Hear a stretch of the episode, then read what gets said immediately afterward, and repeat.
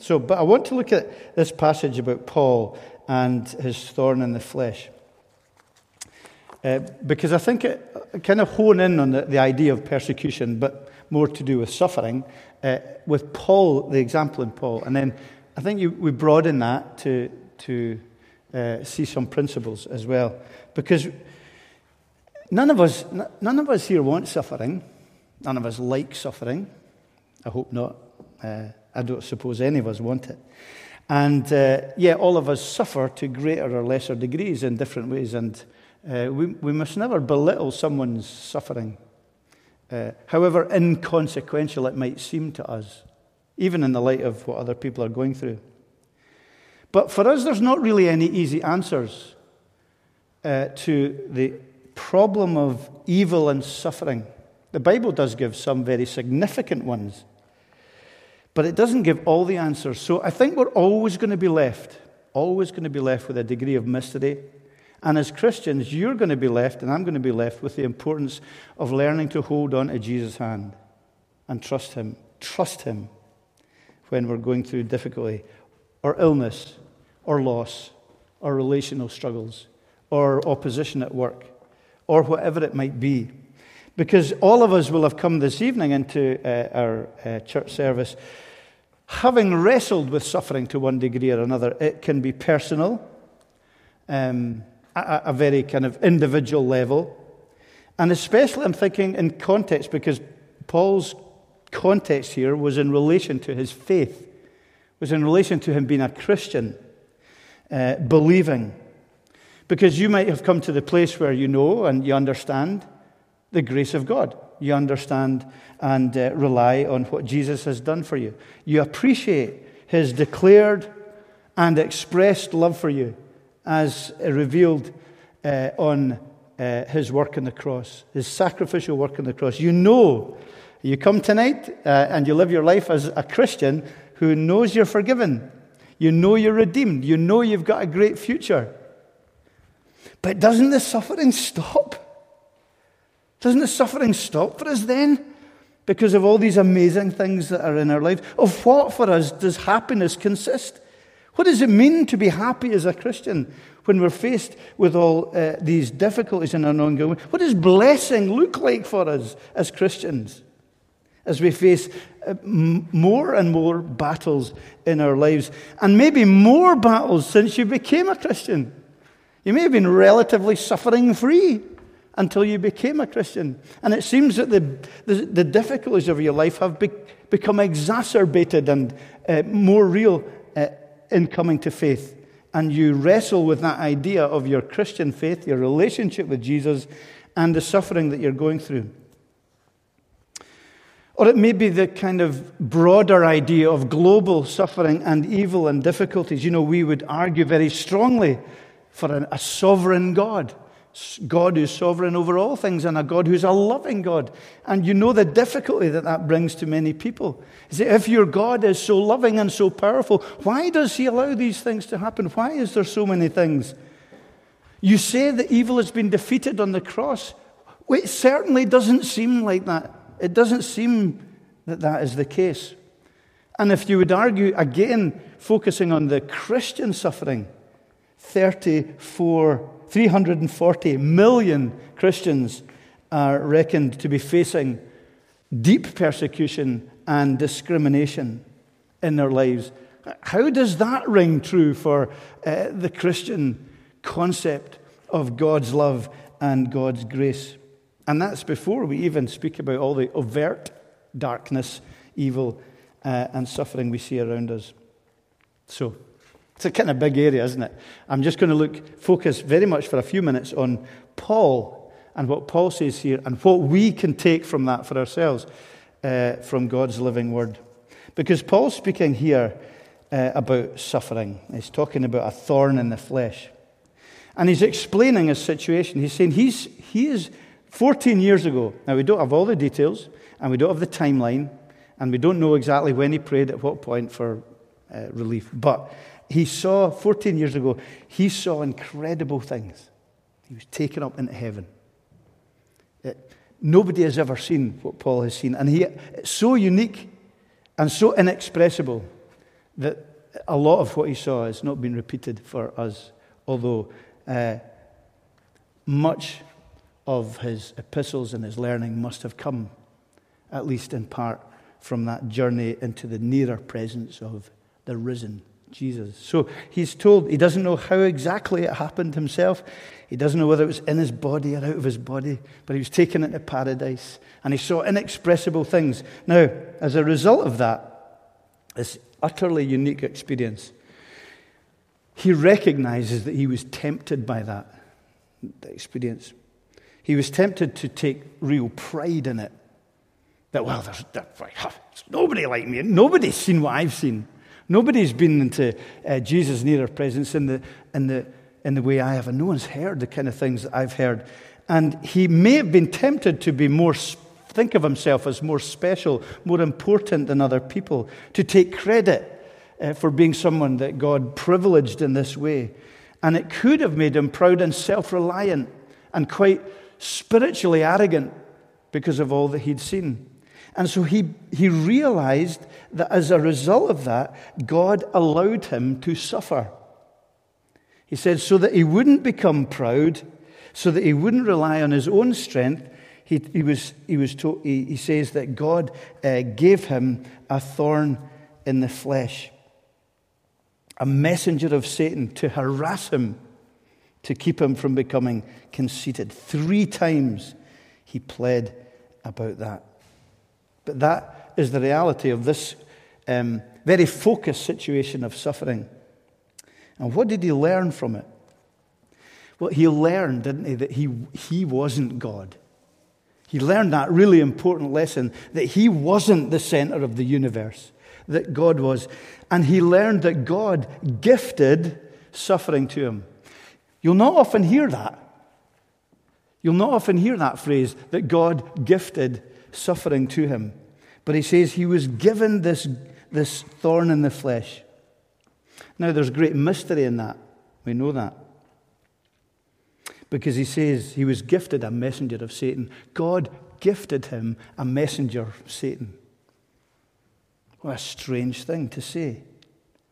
But isn't it the recognition of God's sovereignty at work, where he even harnesses evil against itself for a higher purpose?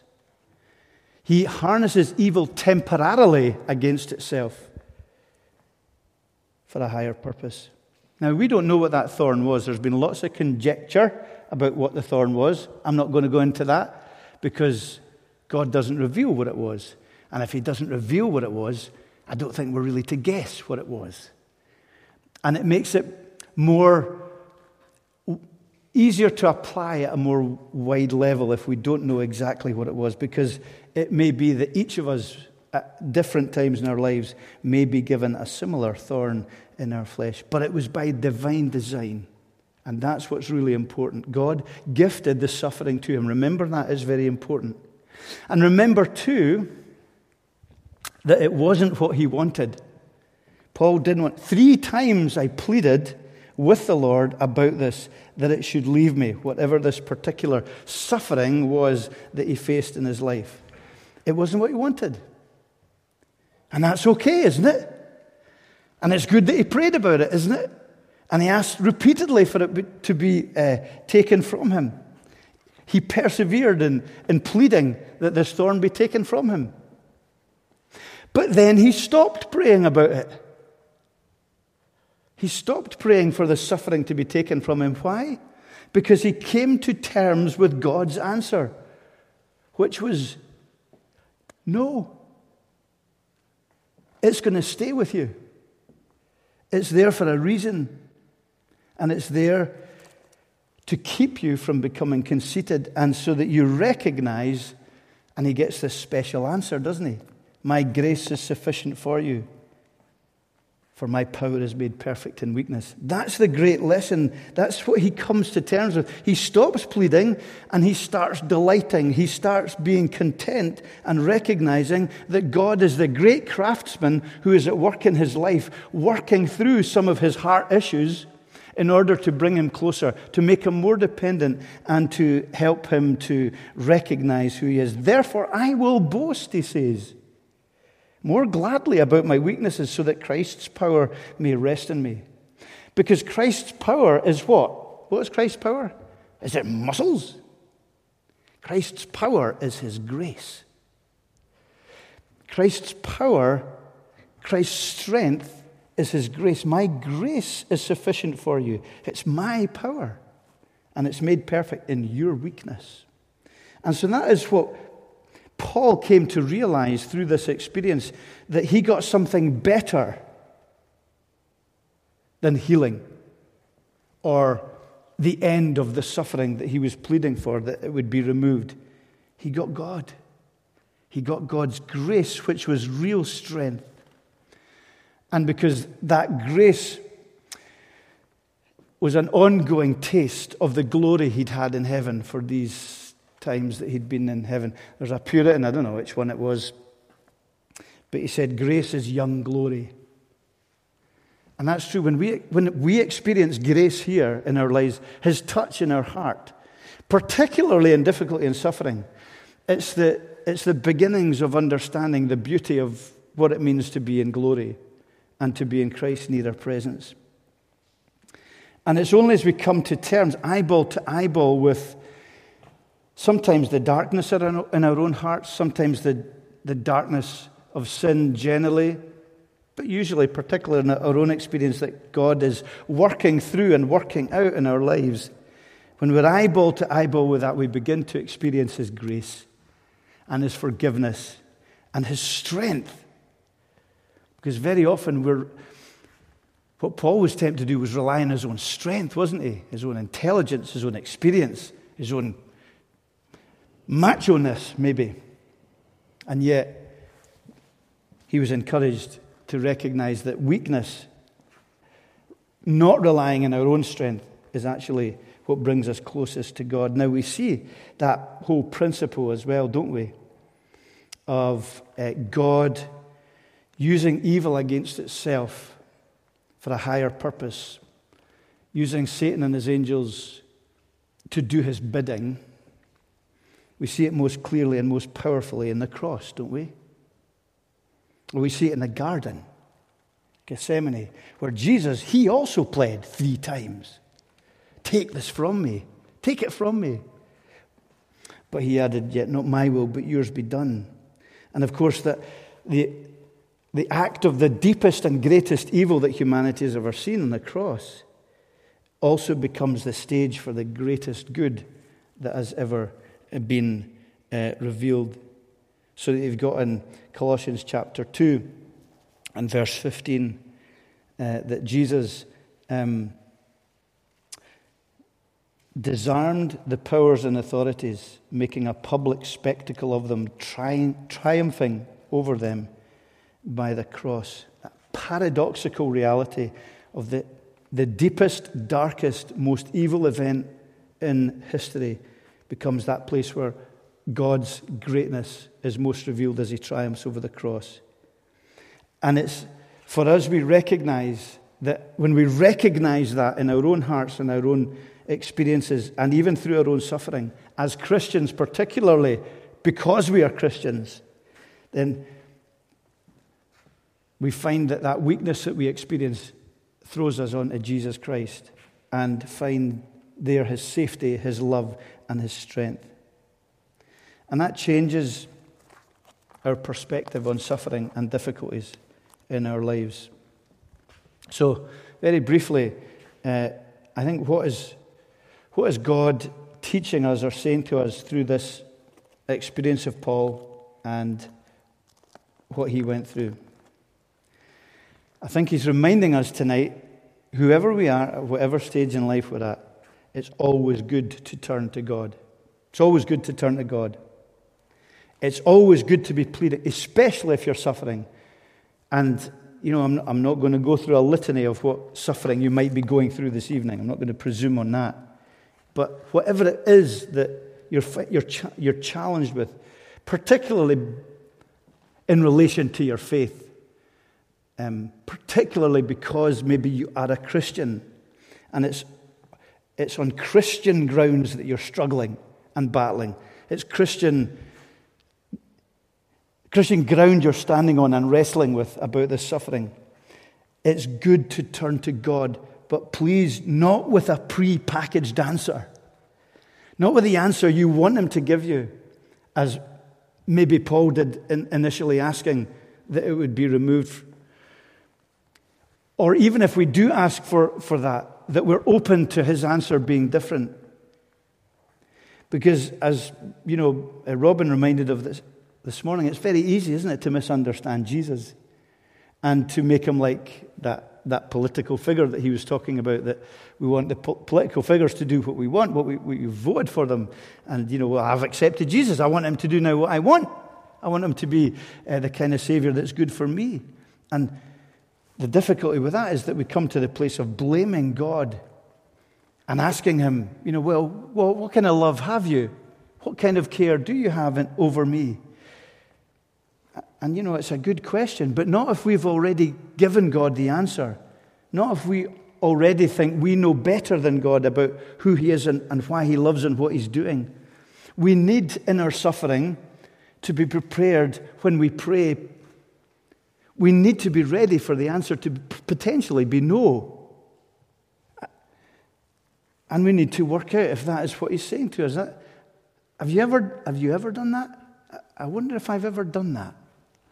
Actually wrestled with God and accepted in my wrestling through suffering that the answer is no. But that he gives a better answer. You know, I've got this old Thomson Chain NIV Bible that I've had for many years. It's a great... We don't use Thomson Chain anymore because you've all got computers. But Thomson Chain is great, and it follows themes through the Bible, and it's brilliant. And it's also got the words of Jesus in red. And this is the only place beyond the Gospels, maybe in Revelation, that there's some red print. And there's red print here, 2 Corinthians 12, where Jesus speaks directly to Paul and says, "My grace is sufficient for you. For my power is made perfect in weakness." Do you see the words? Do you see them in red? Maybe that is especially what you need to hear from Jesus Christ in your life. You know, God's answer maybe to your prayer is this answer that he gives to Paul. He says, look, the power you're looking for is in my love and is in my grace. And that's what he continues to remind us of. We come to the place, I think we're always coming to the place, I don't know if we ever arrive, to be honest, where we appreciate that Jesus and his ways are not our ways. Again, this morning, the link, the way of the cross was not what the people were expecting. It's not what they were wanting. But as we go on in the faith, we begin to understand that his ways are different from ours, and they're higher than ours.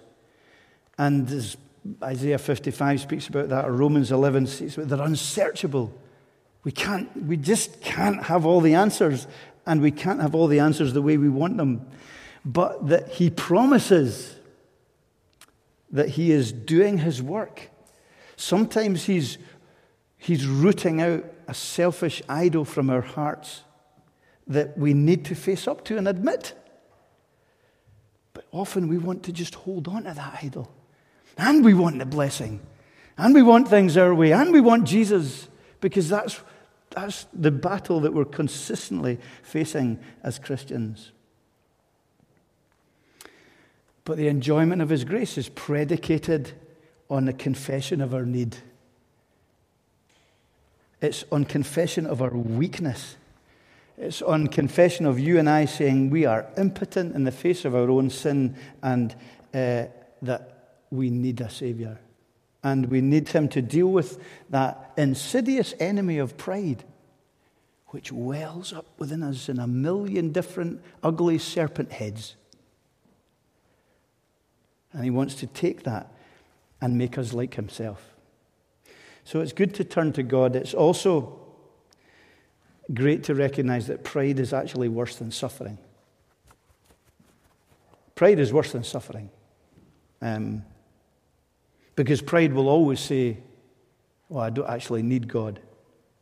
You know, as we autonomously breathe and have health and have gifts and have life from Him. It's easy for us as Christians to live with a shallow nod towards heaven, with our Bible barely open from day to day, with the pathway to prayer covered in weeds.